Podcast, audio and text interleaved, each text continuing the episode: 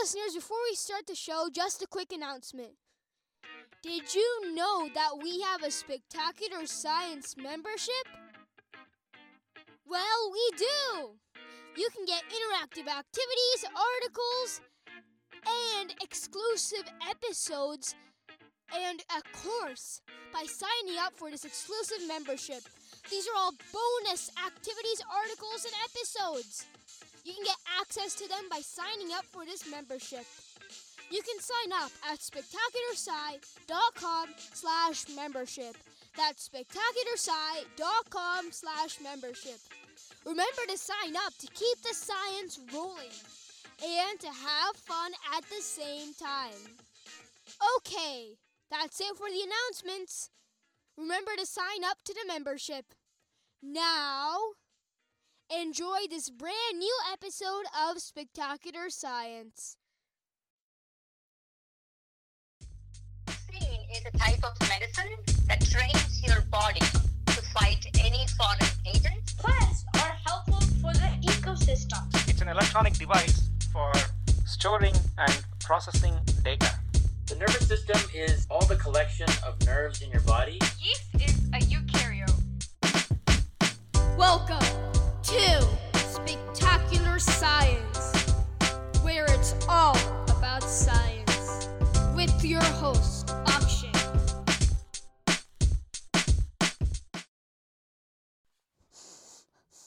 Uh, cinnamon. Let me open my eyes. Oh, I was right! Let's smell this now. Smells sweet a bit tangy. Oh, that's the smell of an orange. Let me open my eyes and. Yes! I got it right again! Let's smell this thing. Oh, eh? Eh? Eh? Achoo! Oh, I definitely know what that is. That's pepper. And I was right. Eh? Achoo! Phew, sneezing. Oh, hey listeners, didn't see you there. Welcome back to Spectacular Science. I'm Akshay. I'm just exploring my kitchen and smelling different things. I love this game where I just smell something and close my eyes and try to guess what it is.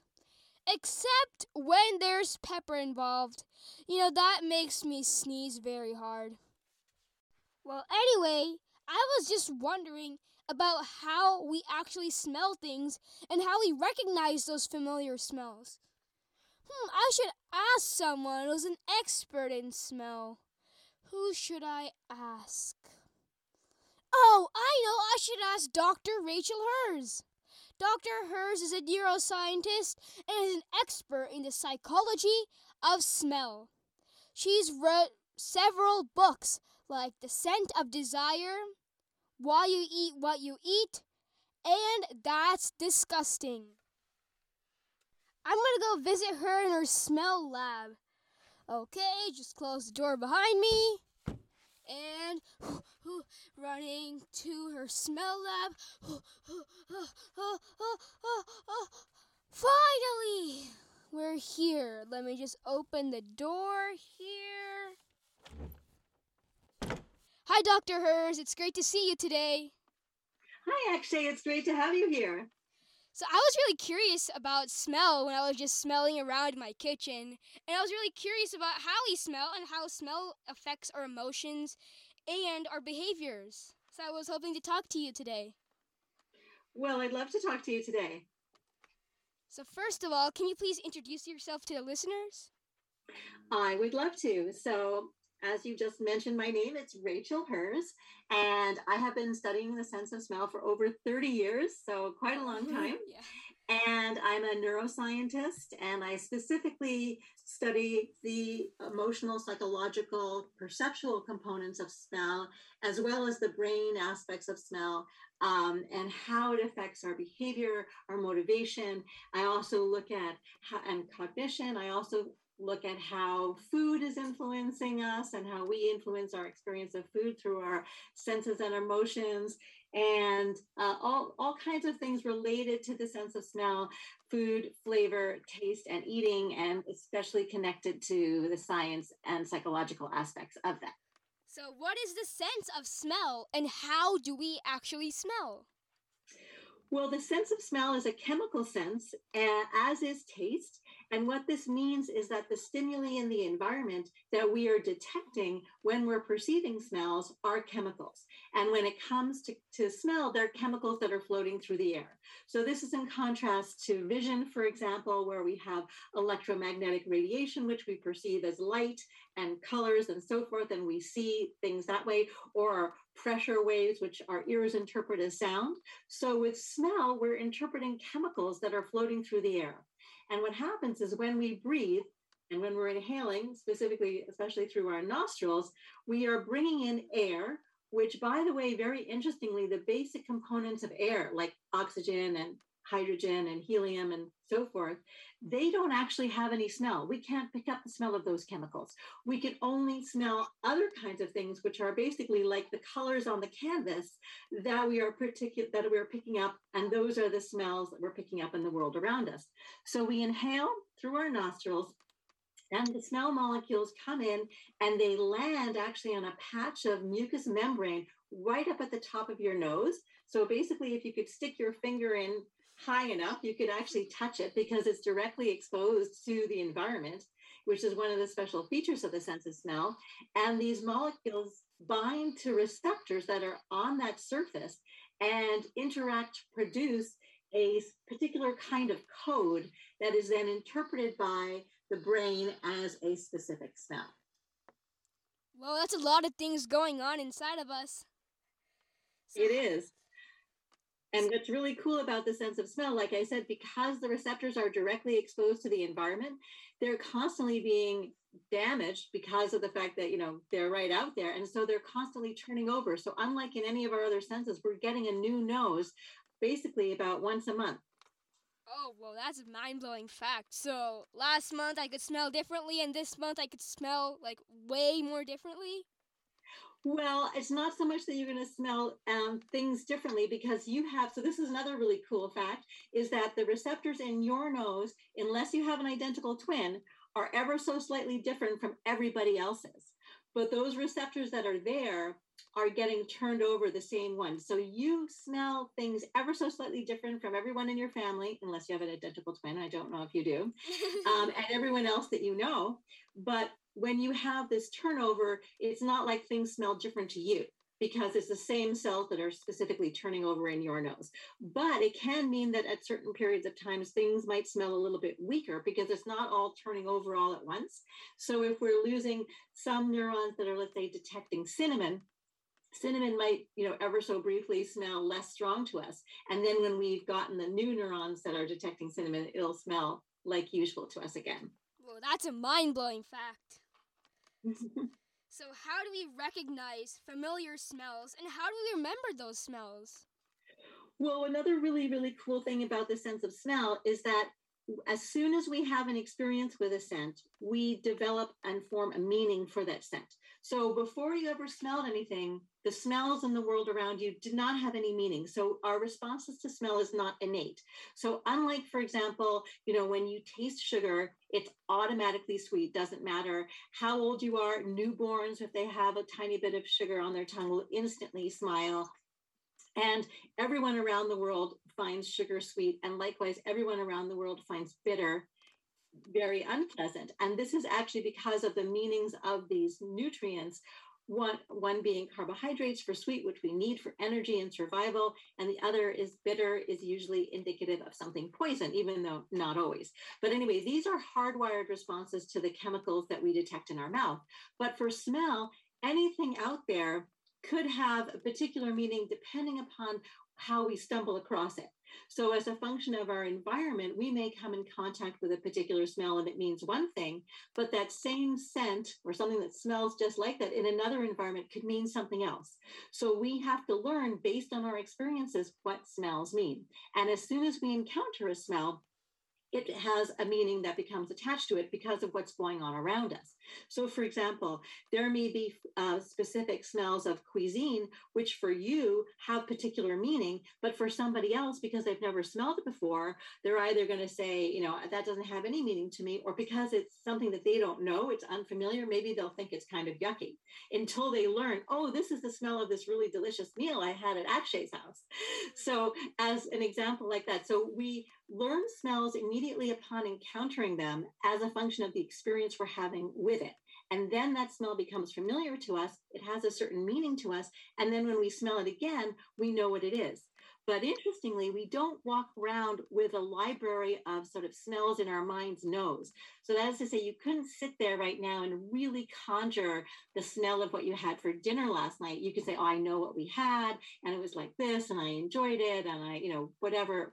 But it won't be exactly the same as if you were really smelling it in front of you unlike with vision, for instance, you could close your eyes and you could see your bicycle perfectly or see your bedroom perfectly. With smell, we have to encounter it again. And then we go, yes, I know this. And yes, this is what it means. But just to make things slightly more complicated, the situation that we're in when we're encountering the smells can actually sometimes change how we perceive it. So there may be a smell which is a little ambiguous, and you smell it, let's say, in the kitchen, and you think, oh, that must be this certain kind of food that I like. But if you smelled that same smell in a completely different situation, let's say in a back alley, you might think, hmm, maybe that smell is something bad, and it can be the exact same smell. So we're constantly having to interpret what the smell means as a function of both our past experience with it and the situation we find ourselves in when we're smelling it. Well, those are some fun facts. So, how can what we smell affect our emotions? Well, our sense of smell is completely, intimately, and uniquely tied to the areas in the brain that process emotions. This is unlike any of our other senses. And in fact, our most immediate response to a scent is actually an emotional one. So I like it or I dislike it. That's an emotion. And this is actually because so where what happens in the brain when we smell, so going back to your first question, so we have we have these receptors which are up at the top of our nostrils and then they're interacted with and they the signal goes to what's called the olfactory bulbs. There are two they're basically about the size of small blueberries, and they're at the level of your eyebrow, one on each side of your head. And they're underneath the main part of the brain, the main part of the cortex. And then from there, the signal goes to an area of the brain in the limbic system called the amygdala hippocampal complex. And the amygdala is where we process emotions and emotional memories. And so, what's referred to as the primary olfactory cortex, so where in the brain smells are really being worked on, is the part of the brain where emotions and emotional memories are being worked on. And this is unlike any of our other senses. So the immediate experience we have when we're smelling something is emotional. And when we're experiencing something that has emotion at the same time as smelling something new, that emotion becomes bounded to the scent in that particular state and the two become one and the same. So you could smell something connected to something that made you feel happy, and that scent can make you feel happy, just as if you were really doing something in the outside world. So we can use smells to completely trigger emotional states without, in fact, having to have the real experience at that particular moment, because it's totally bound up and interconnected with our past experiences of emotion. Whoa, that's amazing. So, what books have you written and what are they about?